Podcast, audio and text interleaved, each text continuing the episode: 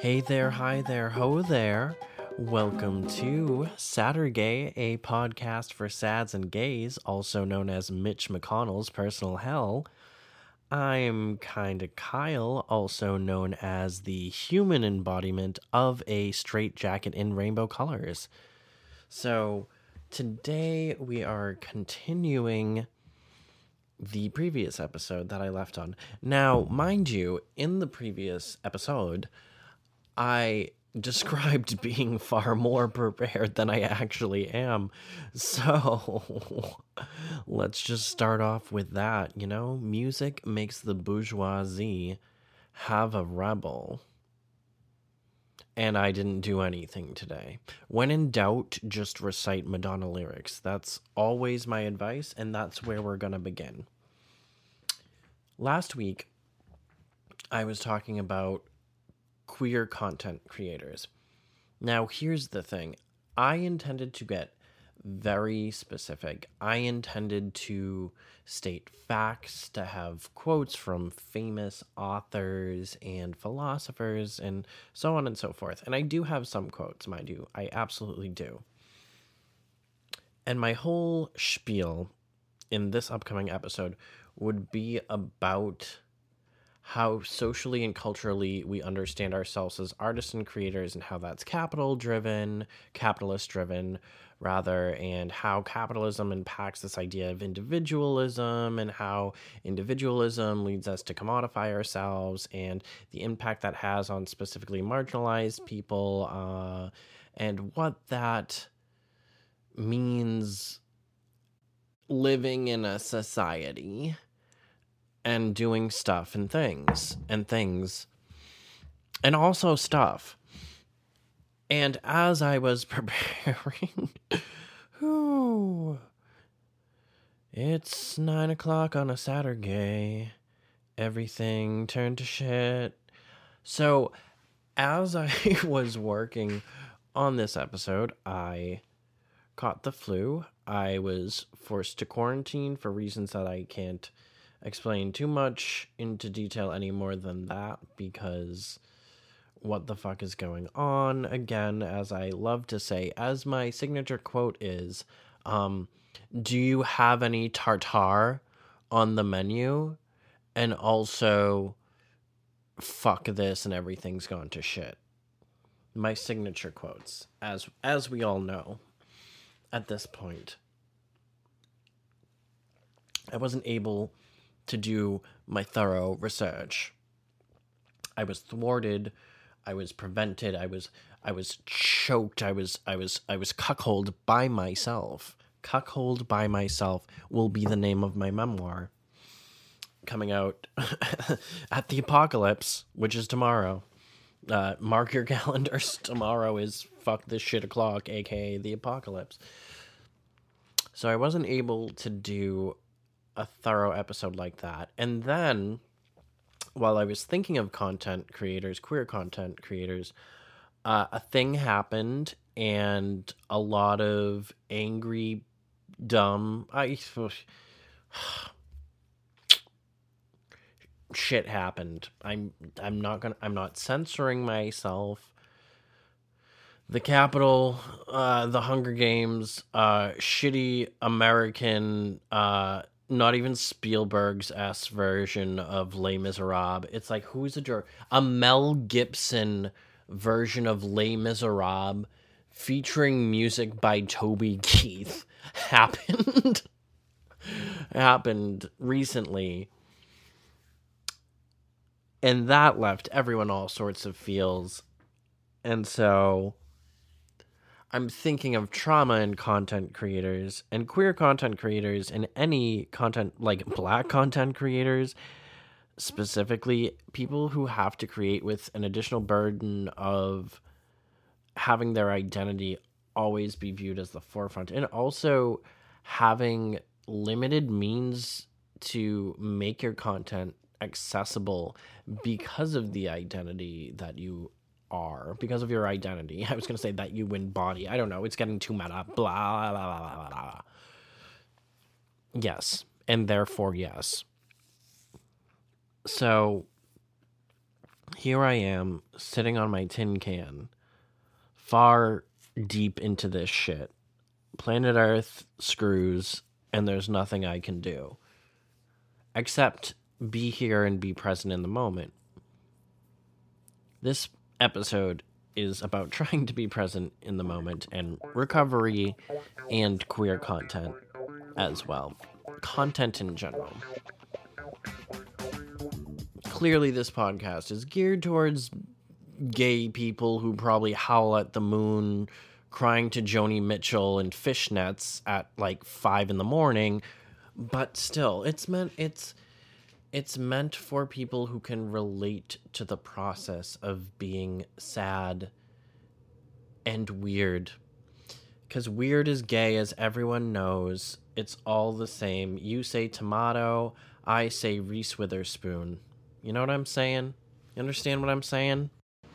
So in last week's episode, I talked about who gets to write, who gets to create, and what does that mean.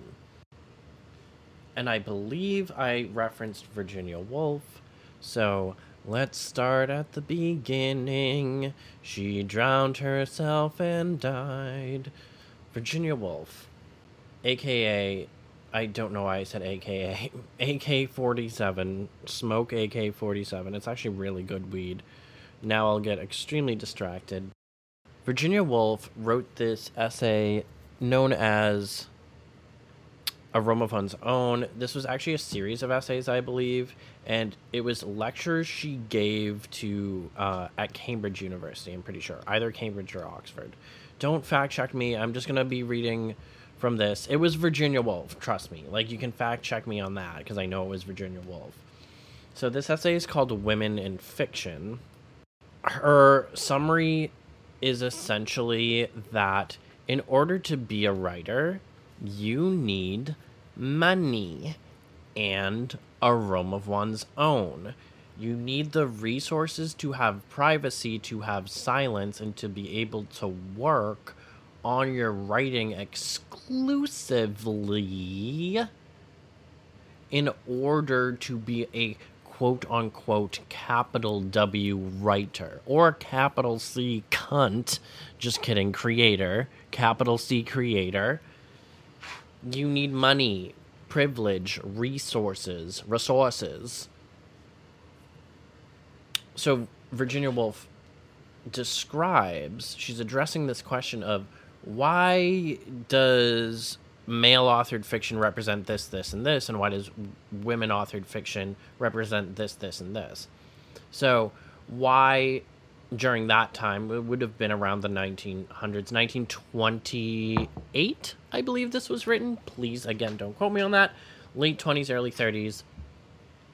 Why, she's responding to this public cultural question, why are male-authored text, primarily British American-authored 20th century text, early 20th century novels, centered around adventures and men traveling and all this stuff, while women's novels tend to be social novels of social issues, romance novels of like psychological interiority, they ask. And she says that's because women have not had the opportunities to be a Don Quixote, to travel, to, fuck bitches, get money. They haven't any. Even to this day, fight me, fucking Prager University. What up? 8675309. Okay, there you go. She's addressing this problem. She's addressing this question by saying, because, the reason why men have novels about being badasses and fighting this and that, first of all, that's a generalization anyway, but she's saying, if that's the belief, it's because you don't give women, the opportunity to do so, because you've forced them into domestic roles where they are forced to confront their psychological interiority. How you doing? Now, I had a good quote here, yes.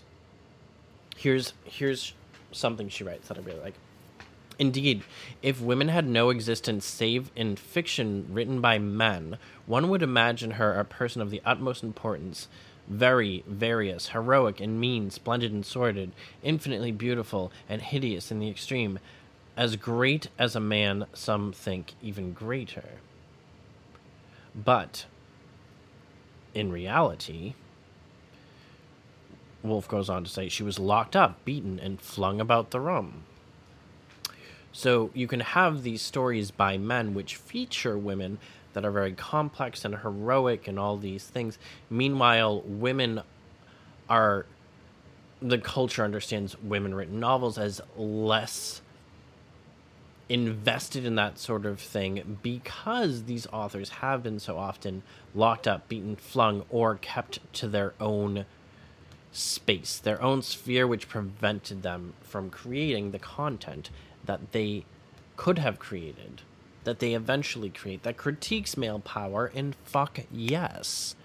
Fuck yeah, give it to me, Virginia Woolf, that is what I want. Virginia Woolf is sad, like Lana Del Rey. Nowadays, I believe that this is an issue certain content creators face. Now, this is Virginia Woolf writing, who is a white woman, who is a white British woman. And this was actually a course of reading I was given in a course I took not too long ago. And this is a piece that responds in many ways to Virginia Woolf. I've actually really... So this is by Alice Walker. She's also the author of The Color Purple. And she describes... basically what Virginia Woolf is describing, just saying, like, imagine what it's like for black women. Okay, so you haven't had a room of your own. You haven't had money of your own. Imagine not even being able to have a space of your own, to even have a room, to even be considered a person. To even be considered a person. She writes, this is In Search of Our Mother's Garden, by the way. How was the creativity of the black woman kept alive year after year and century after century, when for most of the years black people have been in America, it was punishable crime for a black person to read or write. And the freedom to paint, to sculpt, to expand the mind with action did not exist. Consider, if you can bear to imagine it, what might have been the results if singing too had been forbidden by law. Listen to the voices of Bessie Smith, Billie Holiday, Nina Simone, Roberta Flack, and Aretha Franklin, among others, and imagine those voices muzzled for life. Then you may begin to comprehend the lives of our crazy, sainted mothers and grandmothers. This is what I think of when I think of any type of art and how people get access to them.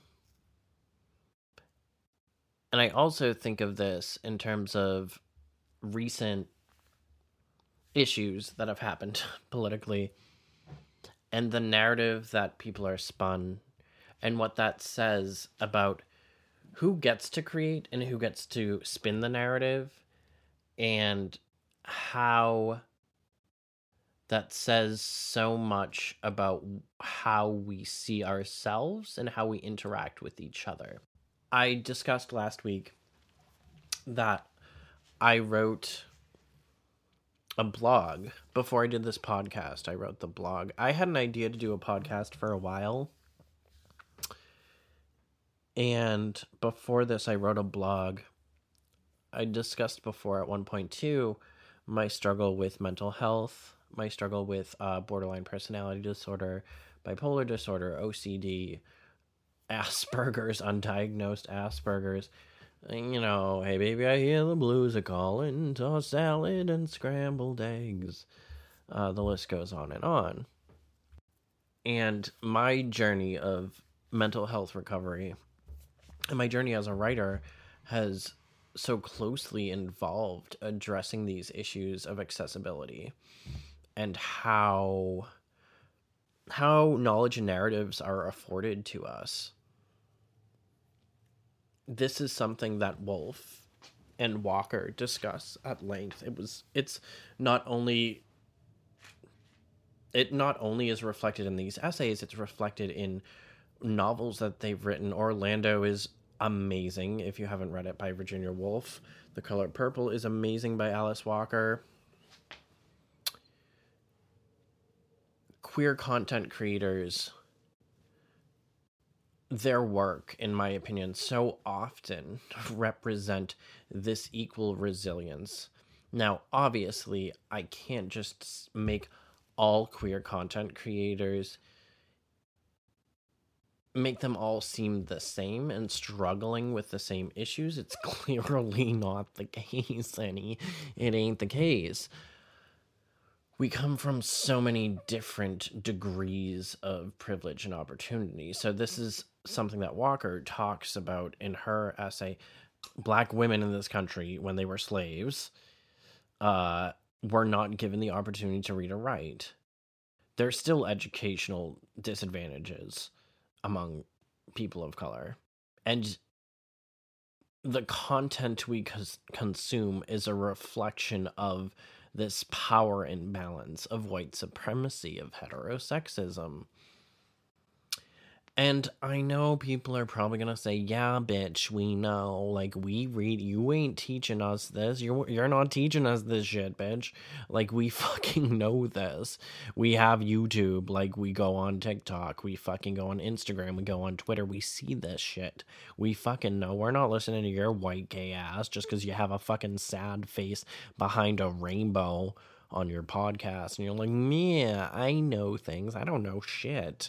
I don't know shit. But what I do know is that I have been taught this narrative of the American dream, of this narrative. It's not even the American.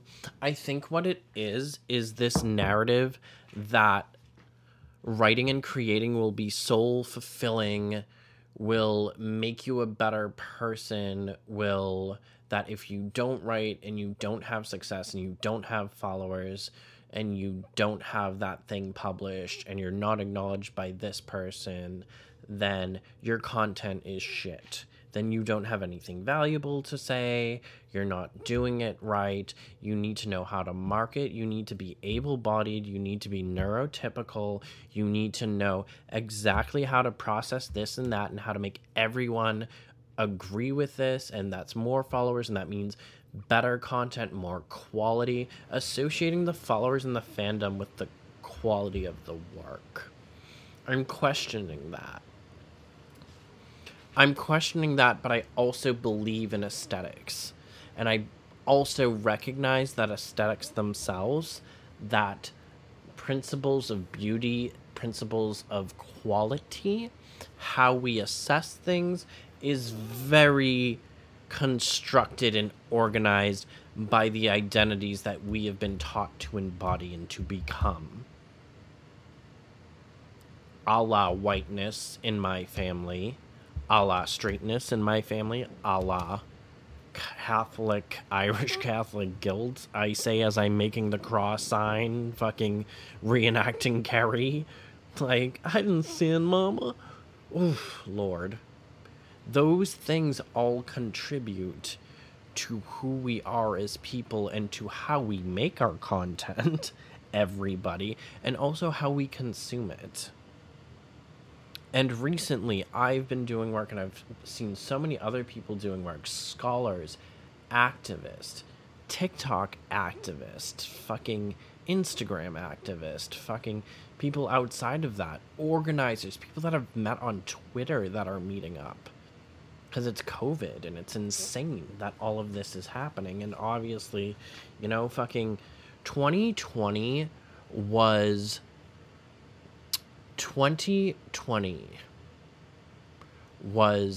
the alternative ending to Rosemary's Baby. It was an alternative ending to Rosemary's Baby. And that has come.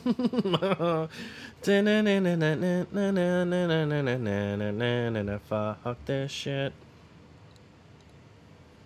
It's caused us to confront things we've needed to change. I think in many ways it's caused us to rely on artists more.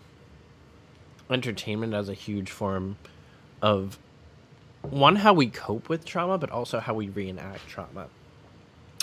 Re-expose ourselves to trauma, even apathy is a way of just kind of making the trauma worse, because you know you're forgetting something.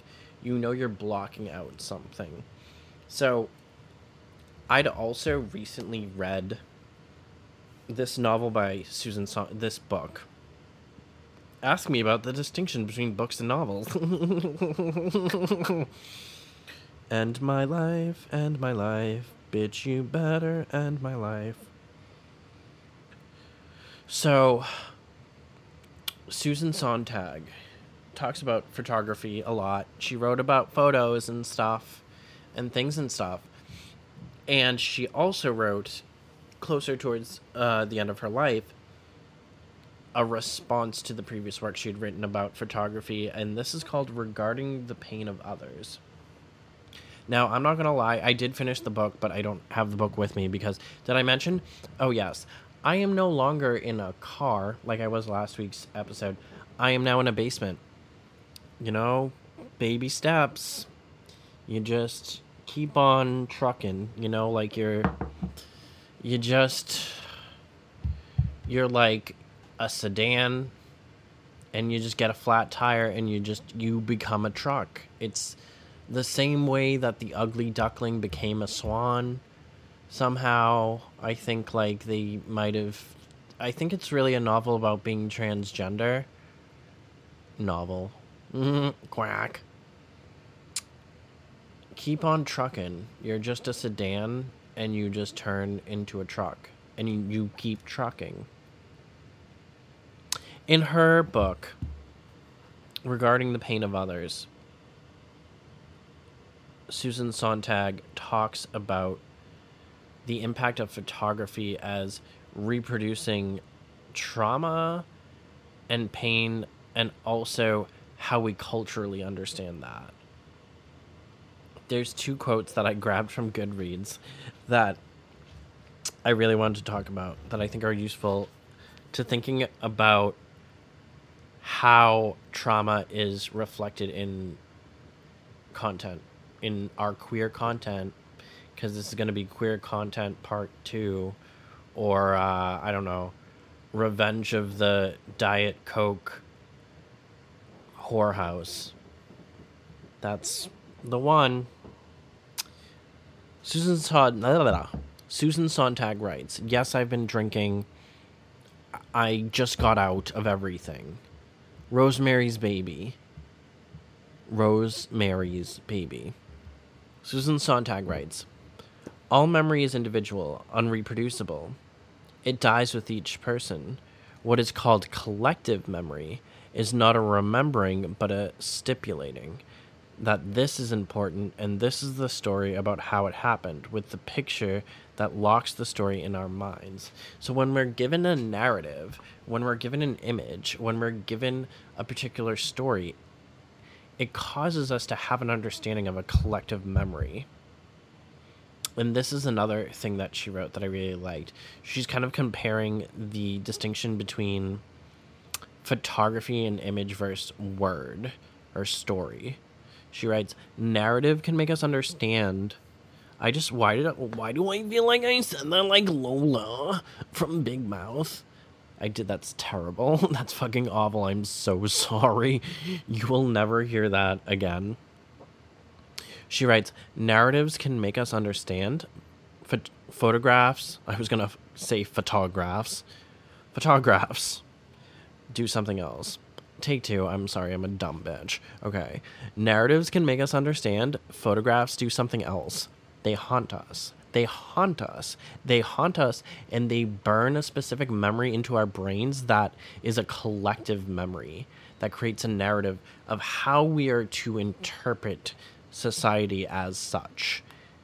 And those narratives, bringing this all together, these narratives are often produced and presented by people who have money and who have opportunity and who have a room of one's own, and who is Rory Gilmore, who had a very supportive, awesome mom who went to Yale and then ended up becoming amazing, and the end. That's my podcast. Bye. No, I'm just kidding. The ways we understand a certain narrative are so often intertwined with the ways that the people who spin that narrative come from a specific group building of support for that person and that identity. And what does this mean for creators who don't embody that? Well, shit. I don't know. Do we raid the what's not the Capitol building? Do we raid Starbucks? Do we raid a Starbucks? I mean, I feel like Starbucks has more power than the Capitol right now. And that's... is it sad, or is it just life? Or is this just Rosemary's Baby, the trilogy, The Empire Strikes Back, you know? In conclusion, the role of queer content creators, I don't know if it has to do with getting all these likes, getting all these follows, paying attention to the algorithm, not being, what's that word? Shadow ban. The word is shadow ban, and I struggled with it.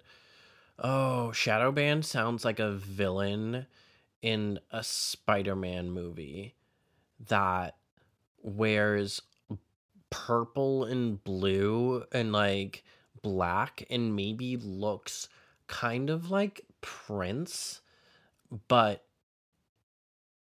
mixed with a little bit of Catwoman, and then somehow ends up turning into Spider-Man, but then like getting him to just like destroy the news industry. Did I just come up with a new fan fiction? I think I fucking did. I'm pretty sure I fucking did.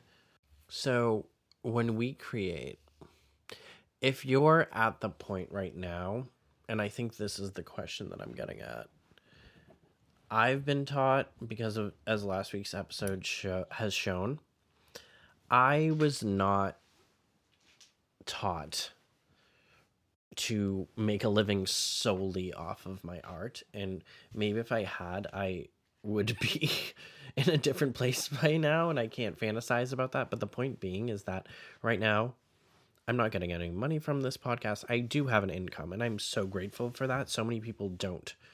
Check on your friends who don't. Venmo them. They don't have to do anything special. Don't expect them to. They're not your personal fucking performance monkey. So Venmo them. Reach out to them. As I work on this work, I'm not getting money from this, and I don't expect to. And I get by on the other income that I have. Meanwhile, there are other people who have multiple other, who are doing this, living off of this and get money off this, or people who have a side job that makes more than me already and are making money off this, and not envious of that. It's all cool. It's all gravy, baby, as the kids say, you know, as the Zoomers and the Kaboomers and Bloomers, the Doomers say. As we continue to create, I wonder how much certain artists that have had to live in certain ways question their content as valuable depending on the income and the followers.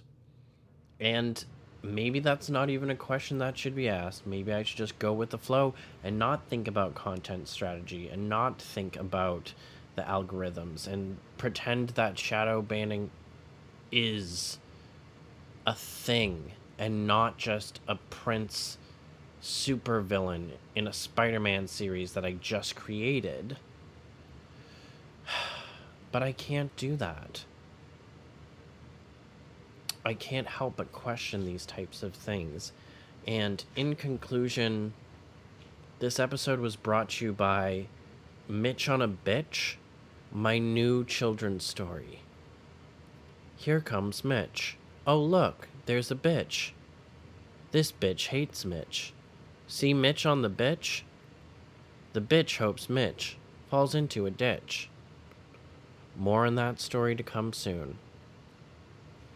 All right, well, that is my podcast. Thank you guys so much for listening. Again, this is Sadder Gay. My name is Kinda Kyle, and you can find me on Instagram or TikTok at KINDA_KYLE. If you like this podcast, please subscribe to my podcast. Also, if you could rate and review me, that would be hot. Love you guys. And it's the end of the world as we know it, and I feel fine. Okay, love you. Bye-bye. Mwah.